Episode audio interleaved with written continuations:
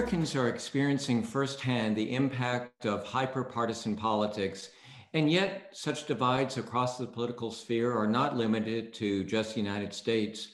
France's President Emmanuel Macron, describing his political landscape, says, the old division of politics into right and left no longer applies.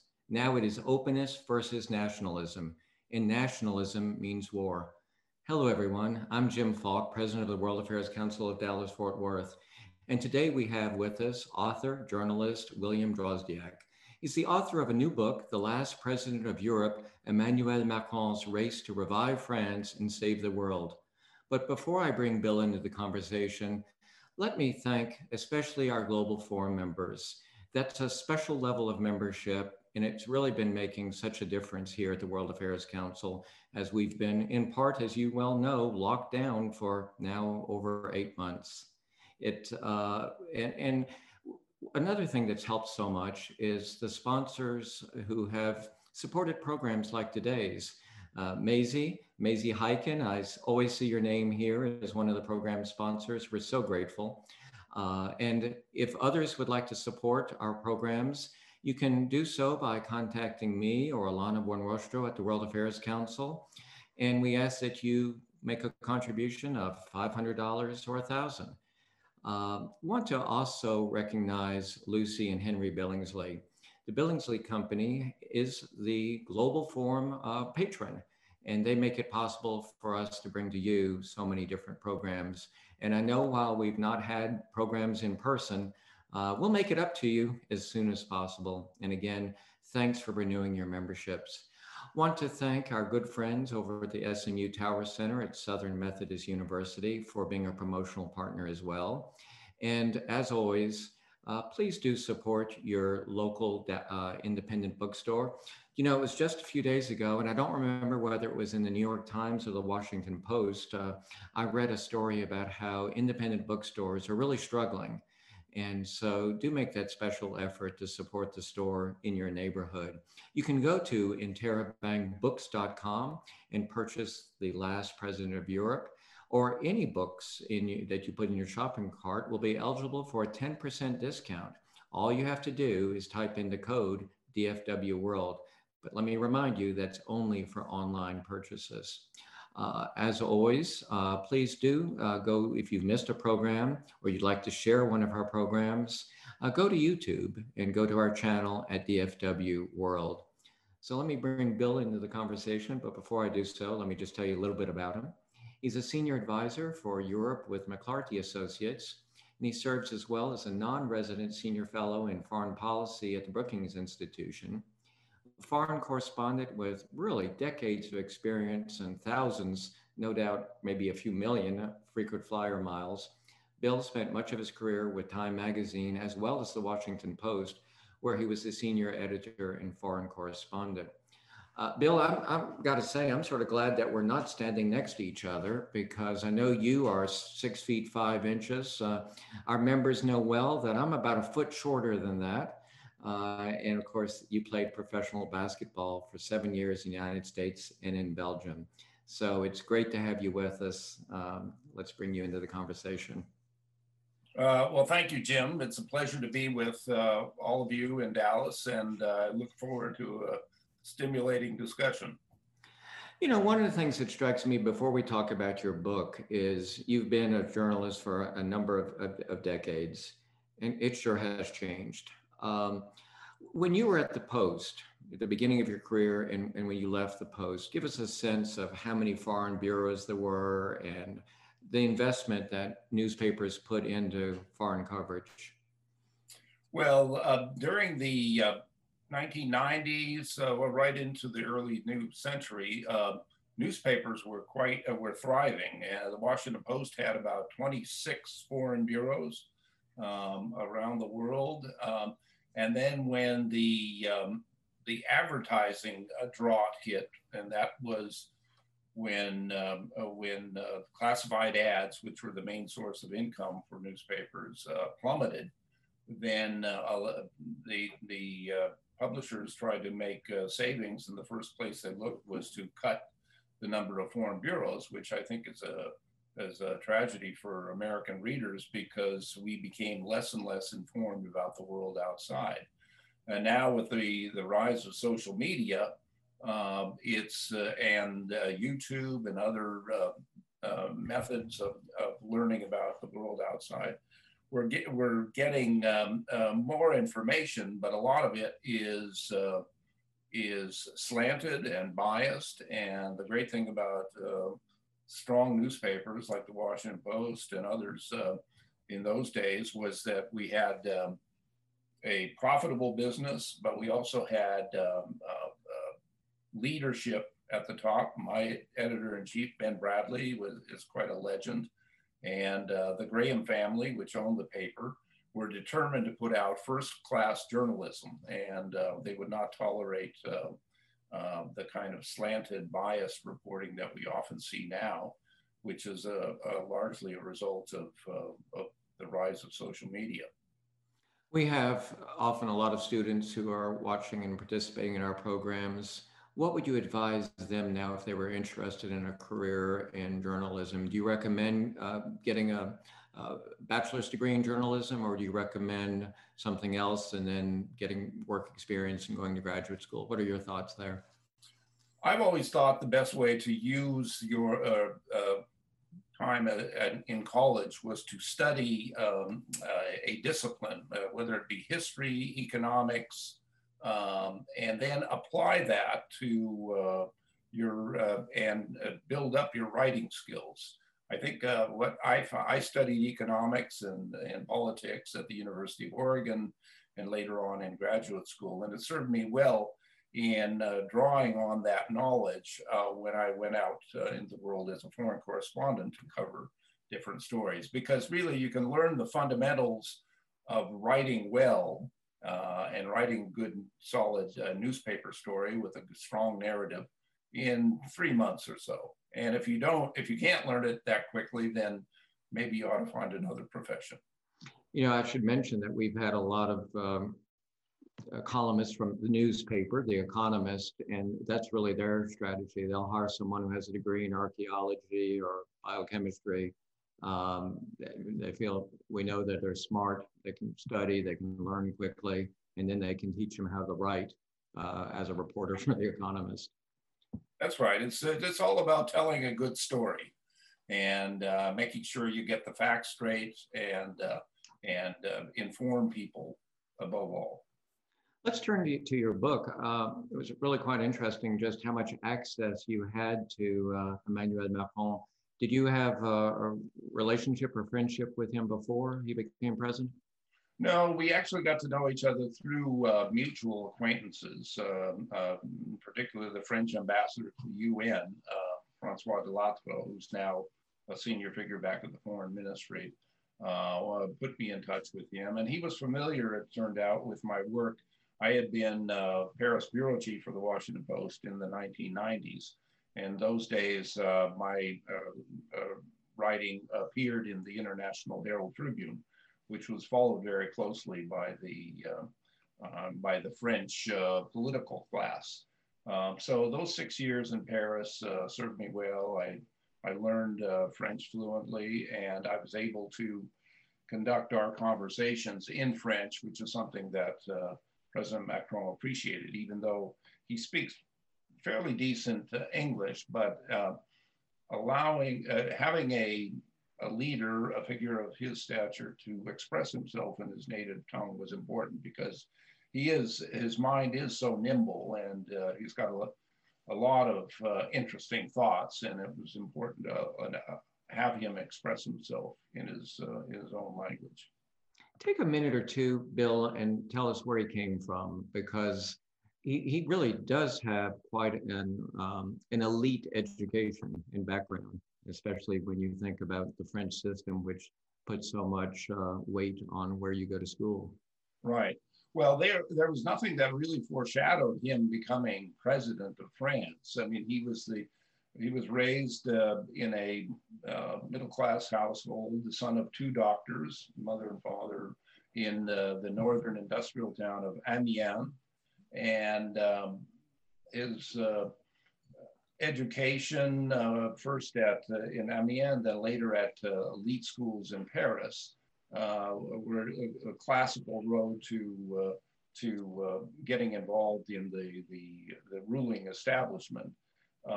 but where he really um, broke ground was this daring move to create his own party, and he saw the emptiness of of the old ideologies of, of that, uh, going from left wing to right wing governments in France.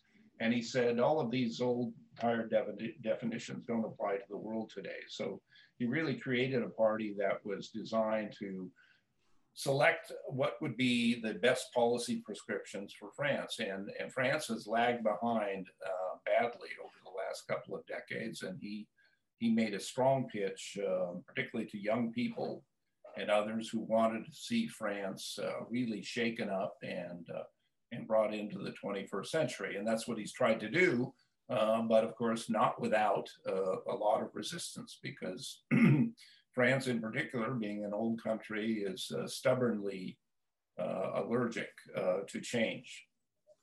When in, in his last election, presidential election, there was a runoff he won by how much? In the, the runoff against Marine Le Pen, uh, uh, the leader of the, the, the far right uh, um, National Front Party, he won 66% uh, of the vote against her 34%. So it was a pretty uh, substantial victory, but uh, nonetheless, she has quite a strong base um, in on the, the right wing, and I, I I predict that uh, the next uh, the elections in 2022 will feature a runoff once again between him and her. So you wrote when he entered office in May 2017, he had three major goals: modernize France, relaunch campaign for unified Europe, and establish Europe as a major player in a multipolar world. And in a sense, it reminded me a bit of George W. Bush with what his goals were. And then he was, everything he had hoped to do was completely derailed, detoured by 9 11. And in a sense, Macron's had that same situation with what happened domestically. Bring us, you know, discuss with us the, the whole situation with uh, Gilets jaunes and how that came about. Right. Well, uh, as you said, Macron got off to a very fast start. He uh, he pushed through uh, um, in the face of a lot of skepticism from even from his supporters. Um, some dramatic and bold uh, reforms of uh, the economy, the pension system, as a way of trying to get more, wean people off of depending their dependence on the state. In France, about 57, when he came into office, 57% of the economy was, uh, was run by the state. Um, and he said, you know, we, we, we need to unleash the entrepreneurial energies of our people, particularly young people, and, uh, and make them less uh, reliant on handouts uh, from uh, the government. And so this was his, uh, his main pitch. He wanted to bring back a lot of uh, expatriates, uh, French expatriates who have gone abroad in there because they were disillusioned uh, with the, the, weak economy in, in France. And uh, the hope that uh, Macron inspired was, was quite significant. And sure enough, a lot of expatriate, young expatriates have come back to France and tried to launch new uh, businesses. But at the same time, and something he did not foresee, nor did uh, any of the, the, the com- uh, commentary class, that there was in the countryside um, uh, rising resistance to all of this change. And in particular, uh, one of the changes he made uh, was the, the spark that, that lit the fire. Um, and that was a, a, a notably positive uh, policy that a lot of people had applauded, which was in order to get uh, to reduce the levels of car pollution, he wanted to uh, encourage people to move from diesel fuel cars toward electric cars. And so they raised a, the tax just a, a few pennies on uh, diesel fuel. But for people living in the countryside who own these old automobiles that Dallas Baptist University is a global, Christ centered institution whose students are making an impact in business, law, medicine, education, public service, and the list goes on. DBU is honored to sponsor the Global IQ podcast and to offer a significant scholarship for World Affairs Council members towards a master's in international studies. For further information about this scholarship or about DBU in general, email Lee Bratcher at leeb at dbu.edu. Because diesel fuel costs less uh, than regular gasoline in France. Uh, for them, this was the straw that broke the camel's back, that they were already struggling, um, many of them making uh, less than $1,000 a month and having to drive themselves to jobs maybe 30 minutes away. And the cost of, of this fuel was going to be uh, a significant burden. And people who live in the cities, notably in Paris, in France, uh, they didn't uh, they didn't uh, see this coming because they uh, benefit from subsidized public transport and don't depend on a car the way people do in the provinces. So this erupted uh, in in an unusual way in that uh, a lot of these people in the provinces occupied the roundabouts uh, the traffic roundabouts. And, uh, and this continued to grow and grow and then finally led to protests uh, throughout the city. And, um, and they really turned on President Macron in a vicious and violent way. And I would say, you know, he was, uh, there was one particular incident when he was chased out of a town that he was visiting uh, to try to calm down the population. And they were saying, we, our job is to send you to the guillotine. And he retreated in behind the walls of the Elysee Palace and became, I think, uh, rather depressed. Uh, um, and uh, didn't go out into public for three weeks and then came finally emerged with a plan to go visit, uh, run a series of town hall meetings around the country and uh, before you get to that, Bill, let me ask, let me just remind our, our, viewers, go ahead and ask questions and we'll work them into the conversation. Talk about, because I want to get to the, the great national debate, but talk about just the personal toil that what happened um, affect and how it affected him. And I think it was so interesting that uh, his advisors, including his wife, Brigitte, said, you know, we really need to sort of take you out of the limelight for a while and have you recover, rest, and just not be this flashpoint out in the public. Yeah, and I think that's what he did. I think it was in December of uh, 2019. And so for about three weeks, retreated behind the walls of the Elysee Palace. But of course, he was frustrated. He couldn't understand why um, there would be such violent resistance um, um, to uh, I, the, uh, his policy ideas, which, after all, were intended to uh, modernize France, to uh, to make things better. And subsequent later on, when things had calmed down, we I had a conversation with him, which I asked him. I said, "What what surprised you the most about uh, about this uh, your your first two years in power?" And he just said, he said, "I would say it's the hatred." That I sensed in uh, among uh, my compatriots, um, um, the, the, the angry, violent uh, uh, rejection of my ideas. It's one thing to disagree with um, my ideas, but to do so with such violent passions uh, is really a, a, sign that politics is becoming polarized, not just in the United States, but in France and all over the world. Um, and he found, found this to be very threatening to the nature of democracy. So when he resurfaced, he wrote an open letter. Uh, I think that was in early 2019. What was his approach in that letter? Well, he was trying to explain the rationale behind his reforms. And he said, I understand um, the frustrations. Maybe I didn't uh, uh, take them into account as much as I should have. Uh, he promised uh, to be more understanding. He had been criticized for having a glacial arrogance, uh, trying to float above the fray. But that's not really his nature. He's a, he's a micromanager, sleeps very little, four hours a night, um, wants to get involved in every detail of, of the policy. So um, this is that a negative? Is that a Jimmy Carter syndrome? Well, in the in the French system, it is because the um, in their system, the president is supposed to be um, above day-to-day politics. Uh, the prime minister is the one who uh, runs the day-to-day affairs of government, and traditionally, presidents have used their prime minister as sort of a shield to uh, blunt the criticism from the public. I mean, uh, Francois Mitterrand was a master at that.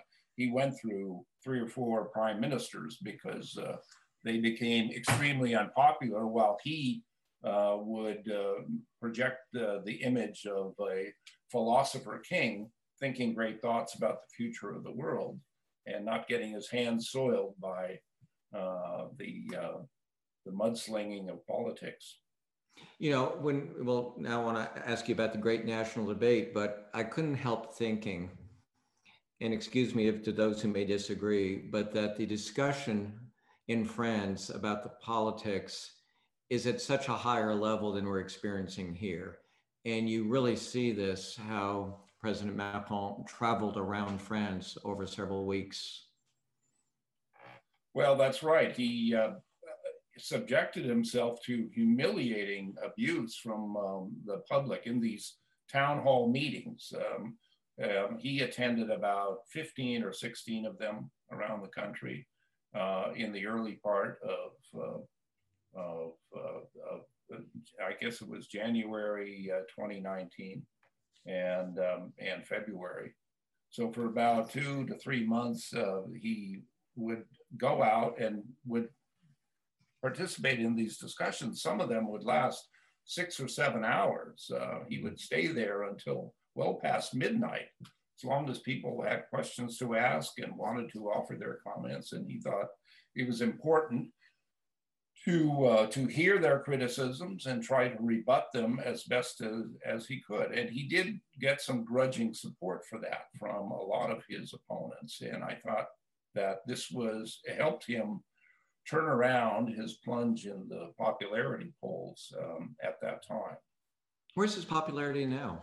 Where's it stand? I would say it's probably, again, it's been driven uh, by the pandemic and uh, the related crises with that. But I would say it's close to 40%. And at, at the, the low point, it was probably down around 20%. Mm. So let's move to his relationship with some of the key players on the global stage. And of course, he's been called the Trump whisperer at times. Sometimes that's been viewed positively and other times negatively. Tell us some behind the scenes anecdotes about their his strategy in meeting with uh, with Donald Trump the first time. Well, it's interesting. All the uh, other European leaders uh, were aghast by um, uh, uh, Trump's election and in particular Angela Merkel, who was seen as the most experienced leader of Europe. And she uh, did not get along at all from the beginning with Trump, said, you know, I, I can't bear being in the same room with him. And Trump in particular was, was, uh, was quite critical of Germany and her leadership because uh, he believed that, uh, that Germany in particular had taken advantage of uh, of the, uh, the trading relationship with uh, the United States. So Trump became known by other. He said, "Look, we have to maintain a dialogue, a, a channel with the, uh, the, the leader of the United States because the transatlantic partnership is so important." And so he struck up this rapport, and being what uh, uh, more than 30 years younger than uh, than Trump. It was it would seem to be an implausible um, uh, rapport, but yet they they found uh, some common bonds. And he he described to me, he said, I saw from the beginning that we had we shared a similar approach to politics. We were both political mavericks uh, who came out of nowhere, never had held political office before, and both of us destroyed the traditional political establishments in our home countries. And uh, I think this resonated with Trump as well. And uh, plus, they had a, a, several good meals in in Paris with their wives, and uh, Trump came away feeling, oh, this is a really sympathetic young um, leader, and I like, uh, I get along well with him, and so he was invited to the White House on the very first, uh, as the first um, uh, state um, visit of the Trump administration, and uh, spent three days with Trump, and that was. Uh, they got off to a fairly good start um, uh, in terms of their own personalities, but politically they clashed uh, repeatedly, whether it was over the climate change accords uh, signed in Paris, whether over the Iran agreement, with the World Trade Organization. So let's let's, uh, and I don't know if we have the pictures, but when I think about the two of them together, I have two images. One, that handshake when President Macron tries to get the upper uh, vice uh, vice-like grip on President Trump, and then the other picture of President Trump picking off a piece of dandruff, which probably did not go over real well. But President Trump and Macron really had a tough discussions on Iran, and Macron felt that he was misled by the president. Isn't that accurate? Yeah, I think that he felt uh, that he had made a, um, an impression with Trump had, had made some progress in convincing him of the, the reasons to stay involved in this agreement because it was, um, uh, despite all the criticism that Trump uh, gave, Macron said, look, this is the best uh, uh process we have going to prevent Iran from acquiring a nuclear weapon and developing it on its own. And so he said, unless we, uh, until we come up with a better, better system, it would be foolhardy to pull out. Uh, but but Trump, as we have seen, uh, has um, uh, it, it despises the policies that were put into place by the previous administration, no matter how uh, positive they may be, and uh, was determined to reject it out of hand. What's the state of their relationship now? I think they they have not uh, uh, communicated as frequently as they used to. They used to uh, speak, um, you know, uh, a couple times every week. Um, but uh, I think right now, uh, with the political campaign in the United States, most leaders have have stopped talking to to Donald Trump. They did have a good discussion um, a few months ago when they were again, uh, Macron was trying to persuade Trump that maybe it would be worth having a conversation with uh, with the president of Iran directly, and tried he tried to set up a meeting at the United Nations with them, which uh, which fell short because the Iranian president uh, Hassan Rouhani backed out at the last minute because he saw that this could be a dangerous thing for him politically at home what would the relationship be with um, a President Biden? Well, I think uh, uh, uh Biden has been a classic uh, transatlanticist all his political career. So I think in Europe there is great hope that he will return the United States to, um, you know, uh, its lead, traditional leadership role at the head of the Atlantic Alliance. But uh, but others, including Macron, say uh, we're wary about this because we don't think that we can go back to the status quo ante uh, because the United States was moving away from Europe even before Trump took office. And he's, uh, he's quite firm in his view about that. He saw uh, President Obama's pivot to Asia as a, as a clear sign that, uh, that Europe was no longer as important for the United States. And that's why he's been very uh, aggressive in his, his uh, pitch to other European leaders that we need to prepare for the day when the United States will no longer be our guarantor, the guarantor of our security. And we need to have a European defense um, uh, of our own that we, they, we can stand. He calls it strategic autonomy uh, for Europe. Um, and this is this is one of the central points of his presidency, which uh, uh, you know has not been uh, shared by Chancellor Merkel or other leaders. And Bill, were, were these thoughts not accelerated uh, by President Trump's uh, statements regarding NATO and burden sharing and um, just overall how he continued to make statements regarding uh, European just Euro- European countries basically just leaning on the back of the United States? Yes, no, it, it, it certainly did um, uh, resonate in Europe. And Chancellor Merkel, who was very, who was by nature very cautious and very reluctant to uh, cut the cord of uh, solidarity with the United States, said it, maybe it is time for Europe to take its own destiny into its own hands. And um, and but trying to um, build a, an independent European defense uh, is going to be extremely difficult. Now, with Britain leaving the European Union, France is the, the dominant military power on the European continent. Uh, but uh, as much as Macron has appealed to, uh, uh, to Merkel to join him in a, in a concerted effort to build a, an independent European defense, she's reluctant to do that because uh, that at home in Germany, that's an unpopular view because Germany has become a uh, largely pacifist nation over the last 70 years, uh, partly in response, of course, to uh, the tragedies of World War II, but also because of the nervousness of their neighbors. I'm glad a few minutes ago you, you mentioned China. And it seems to me that President Macron um, is certainly in agreement with President Trump about the uh, threat of China. We have a, a, a question from uh, uh, Ms. Kohlenberg. How does Macron, how does President Macron plan to position France and Europe at large in the competition between the United States and China? Well, Macron has been quite clear in his approach to trade. He's visited China every year since becoming president. Uh, he received uh, Xi Jinping at, uh, in Paris. And each time he has emphasized that, look, if China is going to uh, uh, aspire to be a leading power in the world, it has to play by the rules. And he said there has to be reciprocity. If we are going to open up our economies to China, China has to do so in a similar way to uh, France and other Western countries.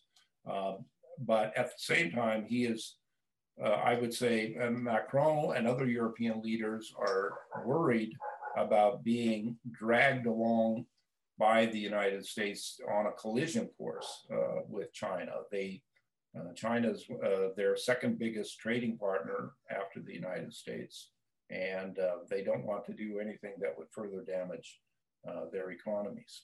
Where does France stand on Huawei?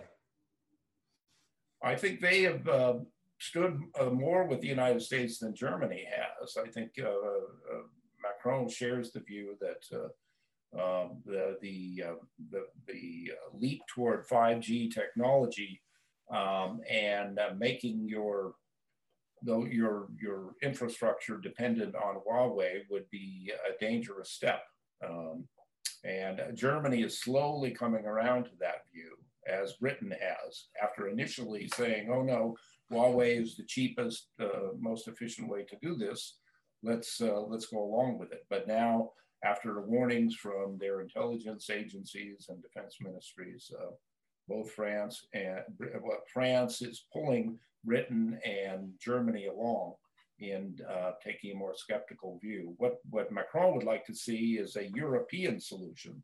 So he has touted uh, Nokia and Ericsson from uh, Nokia being from Finland, Ericsson from, uh, from uh, Sweden, as uh, the companies that should be building the 5G technology for Europe. Before we talk about some of the recent events in the last week that have taken place that are just so traumatic and atrocious, um, give us um, sort of your view now about Macron's overall global um, perspective and involvement because he's traveled thousands of miles, uh, been very involved in the Middle East. What's his overall strategy? Well, I would say uh, he is above all a, a total pragmatist. Uh, he has no illusions uh, that uh, Vladimir Putin is a brutal authoritarian figure, one who assassinates his political opponents Yet at the same time, Macron says we have no choice but to uh, develop a uh, dialogue with him and try to find channels areas where we can cooperate because our in, in areas where our interests are, we have shared interests. Um, and the similar, uh, he's taken the same attitude toward China and also with in his dealings with uh, Donald Trump. While Merkel may be allergic to even speaking with Trump, uh, Macron says, no, we have to, uh, he's the leader of the United States. He was elected by the American voters, and we have to deal with him as repugnant as you may feel about uh, the policies he follows. So I would say, above all, a ruthless pragmatism in his views. He's ready to talk to anybody. Um, and uh, if, uh, in order to uh, find a way, a, a, a, way to reach solutions, because he has he is a seductor um, uh, he, by nature, and he feels if he spends enough time with somebody, he'll be able to uh, convince them to see the wisdom of his ways. Bill, how involved was Russia, uh, or is Russia now in hacking and trying to create some of the issues in France that they've been doing here? Well, from their very first meeting, um, Macron has uh, has made that quite clear to Putin. He wanted to, he knows Putin uh, aspires to be the uh, like one of the czar, the early czars, Peter the Great.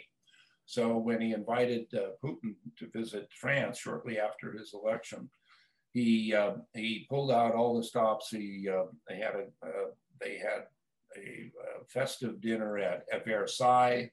Um, and so he, he saw all of this luxurious splendor.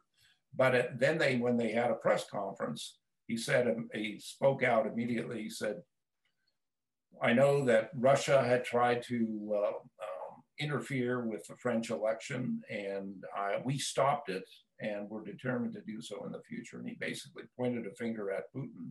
Right? He said, uh, "We know you were behind this, and we we successfully uh, blocked it. And if you try this again, there will be uh, severe consequences. I'm, i suspect that all of our viewers know what happened about a week ago in France when a lycée teacher was beheaded by um, um, someone of Chechen heritage, and already over 10 or 11 people have been arrested. What people may not be aware of, though, is that President Macron gave an important speech at the beginning of the month. And so, in a sense, the tensions were rising. Uh, and in his speech, he, he warned the French about the rising threat of Islamist separatism. Uh, we only have a, another 20 minutes and we could spend a, another hour talking about this, but this has been such a critical issue on so many levels with, with, with France tell us about how Macron has had to really have a balancing act on this. Yeah, well, uh, some you may recall uh, two years before he got elected in 2015, there was this horrible massacre at the Bataclan Theater. More than 130 people were killed. Uh, then there were other, uh, I think there were others killed at a soccer stadium. And uh, these were turned out to be homegrown terrorists. So they, it, it was learned that they were, they had gone off to Syria, joined ISIS, and acquired this uh, this uh, lust for brutality uh, by fighting with ISIS and brought it back to France. And so this the, the, the fear of this homegrown terrorism in the alienated second, third generation uh, of immigrants, uh, immigrant children, um, is something that really has spread fear in France since those attacks. And uh, France has the largest Muslim population um, in Europe. What is uh, the percentage now? It's uh, it, it, officially they say it's about seven or eight percent, but unofficially it's probably closer to twelve percent. Uh, because you have a lot of people who are not counted in the, in the census and all that. And You have these area, vast uh, stretches of suburban ghettos that are filled with, uh, um, mainly where you only hear Arabic spoken. Uh, and these are uh, the offspring of immigrants who came in from uh, North Africa. But now we, we've seen more and more um, uh, immigrants and, and large families and mo- with multiple wives coming into to France. You just have to take the the metro or the train system, and you'll see how how many uh, foreigners from uh, from the Middle East and North Africa are now um, uh, living in France. And this is further he not only politically. This is the this fear is what has, has fueled the rise of Marine Le Pen and her supporters on the far right, because she says we've got to put a stop to this, mass deportations, uh, block all immigration, and, uh, and that's her solution. And it's resonating with a, a, segment of the French population. But, but further down the road, I mean, one of the fascinating aspects about Macron is that he's a he's the most interesting young leader in the world. He's only uh, 42 right now. He was elected at the age of 39, and he thinks into the future. And at uh, one of our last conversations, I said, What do you think the world will look like 30 years from now? And he said, I think uh, the big uh, test will be whether we can succeed in a spectacular transformation of Africa. Because if we fail, the immigration flows that we've seen coming into Europe lately will be nothing compared to what we will see in the future. And he pointed out that millions and millions of people are suffering from drought, shortage of food, and when they have to move, they are desperate and they're going to try to find their way into Europe. And he said we could be overrun, and Europe, this could be the destruction of Europe.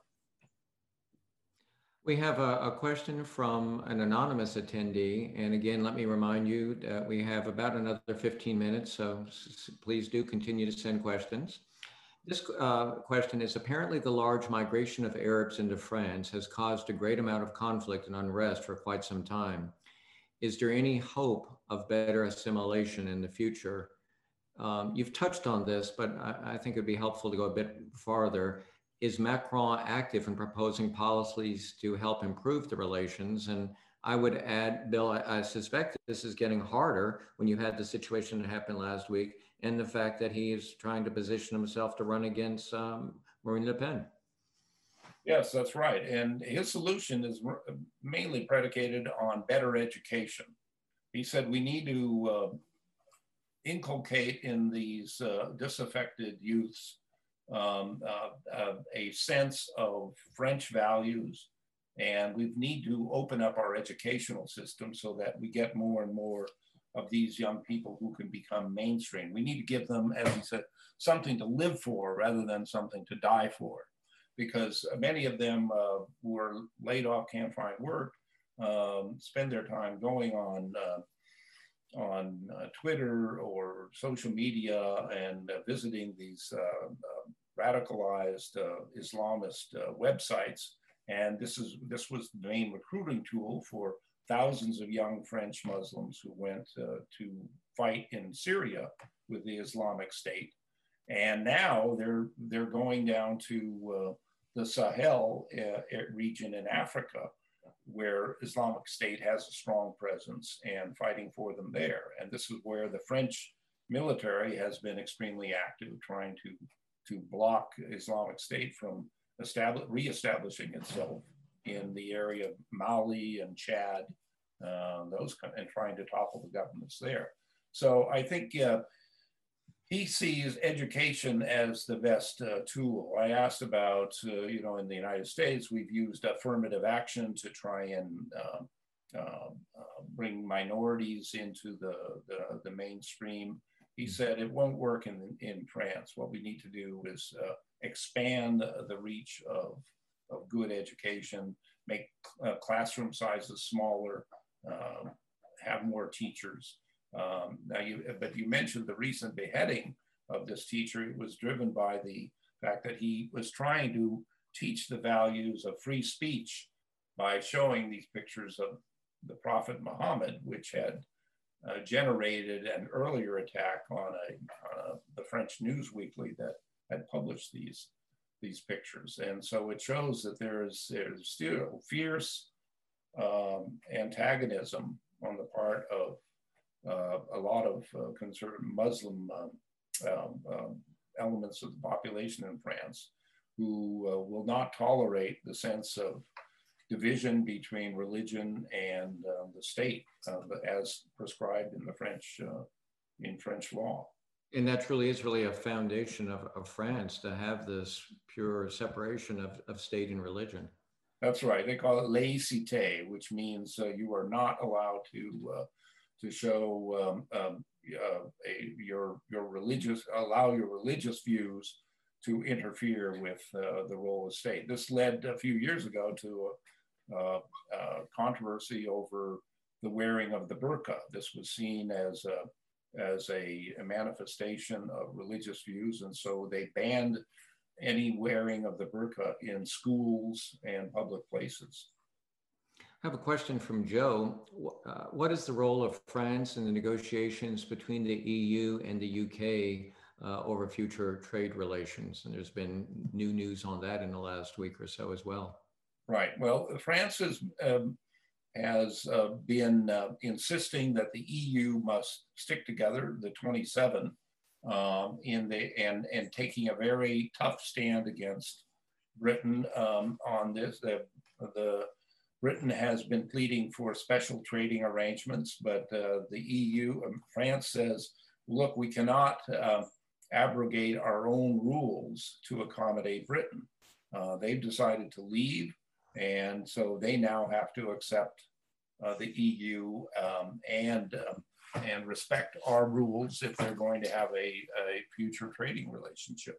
And this has really been the core of the conflict. That and the whole question of uh, the border between Northern Ireland and and um, and and Ireland itself, uh, because Ireland will remain a member, and um, Northern Ireland is still part of the United Kingdom, and and trying to sort this out is has been fiendishly difficult.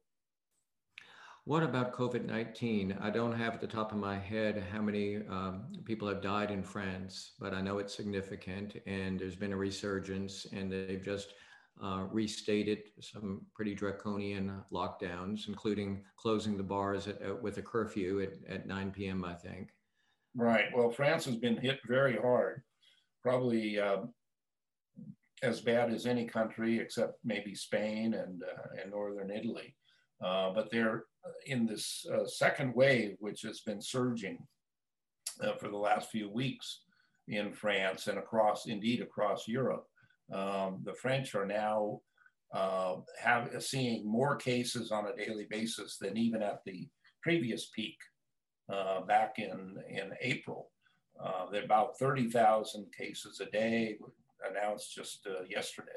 And so uh, they're expecting their hospitals to be overwhelmed uh, by more, unless they can find a way to put and put a stop to this. And what they have found is uh, just uh, limiting um, uh, uh access to bars and restaurants uh, may not be enough. They may have to shift back to a total lockdown, which has just happened in Ireland.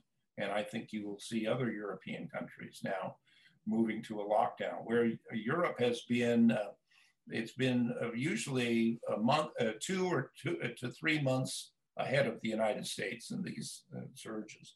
And a lot of scientists in the United States uh, say that we uh, here in our country are, are entering a dark phase over the next two to three months, could see some of the worst uh, days of the pandemic for us. So we should, we should uh, try to learn and uh, from what uh, Europe is experiencing now. Where does France stand on a vaccine? I mean, traditionally, they've always had quite a, quite a developed pharmaceutical industry. Well, they're they're uh, also they have uh, drug companies like Sanofi uh, that are trying to develop a vaccine, um, just as uh, several American com- uh, companies and in Britain as well. Um, but uh, with the rigid testing requirements, they don't expect to have a vaccine ready in France until much later next year. I hear you have your puppy outside. Yes, that's right. We have a question from Tarek. Uh, most North Africans in France are not Arabs. Many of them have melted and are probably not counted as Muslims. Uh, can you explain to us what is the contribution of many of this third generation North Africans to French society? Not really well, sure.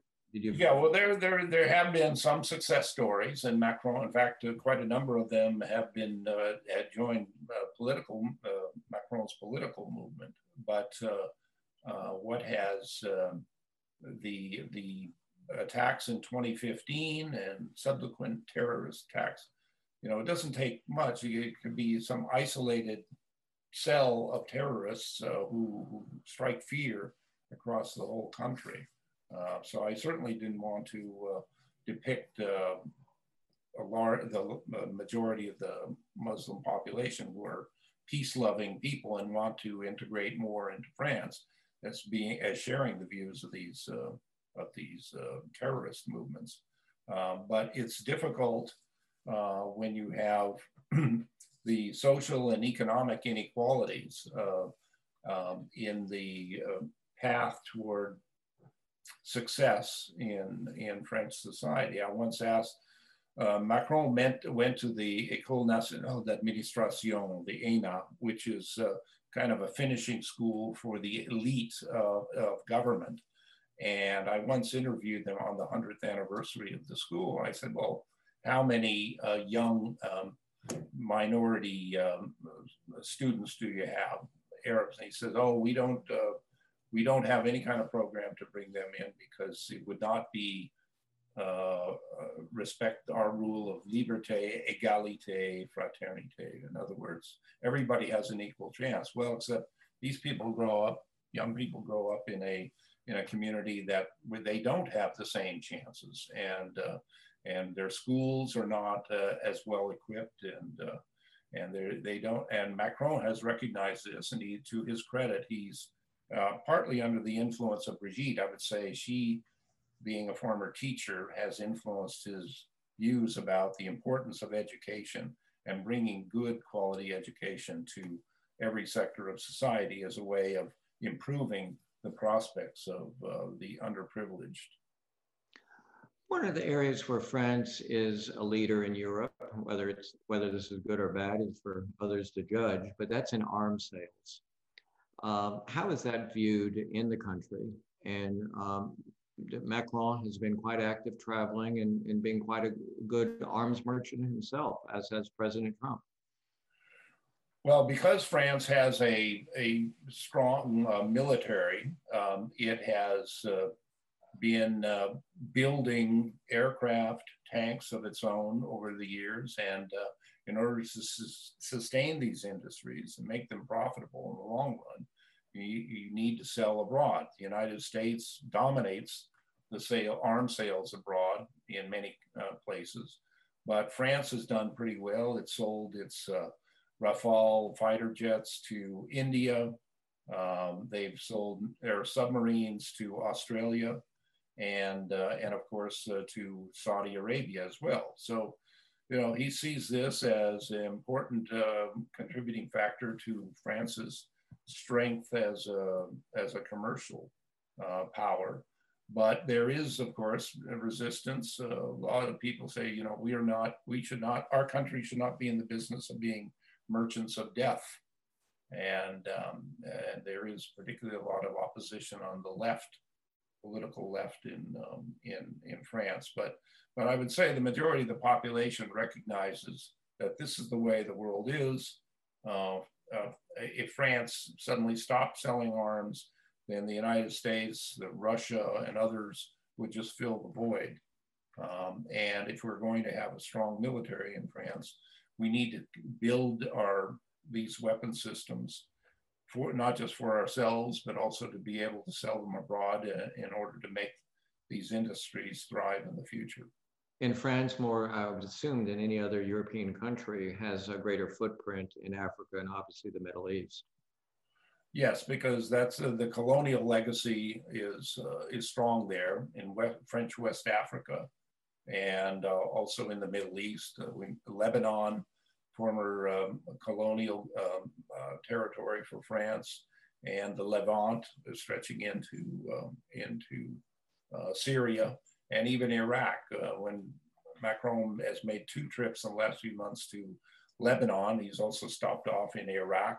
And now with the United States pulling out, um, he sees an opportunity for France to become a, a acquire greater influence. Let, us talk about Lebanon. I mean, after that horrible explosion, which killed so many people uh, in Beirut, destroying the port and the neighborhoods nearby, uh, he visited the site even before the prime minister of Lebanon. Well, why do you do that?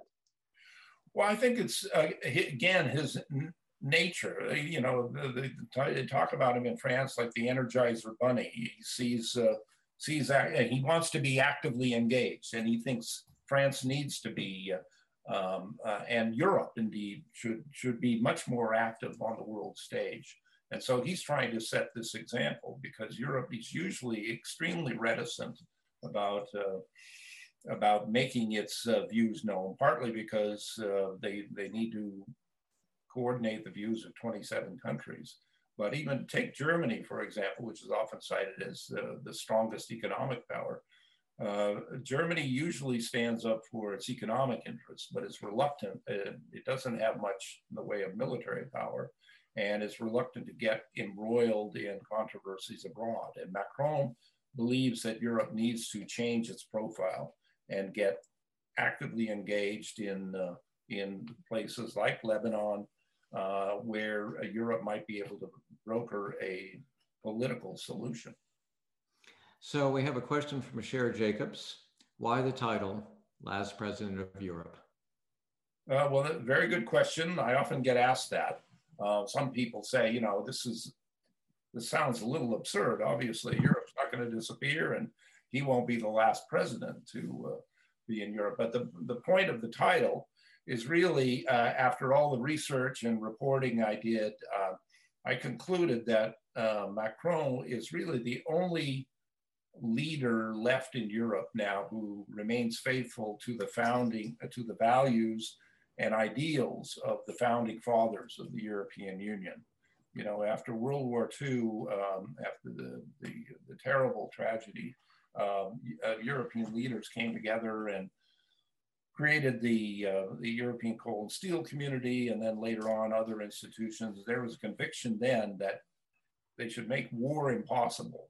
Uh, after two uh, costly world wars in the 20th century on in uh, that devastated the European continent. They wanted to make that impossible, and it started with reconciliation between France and Germany.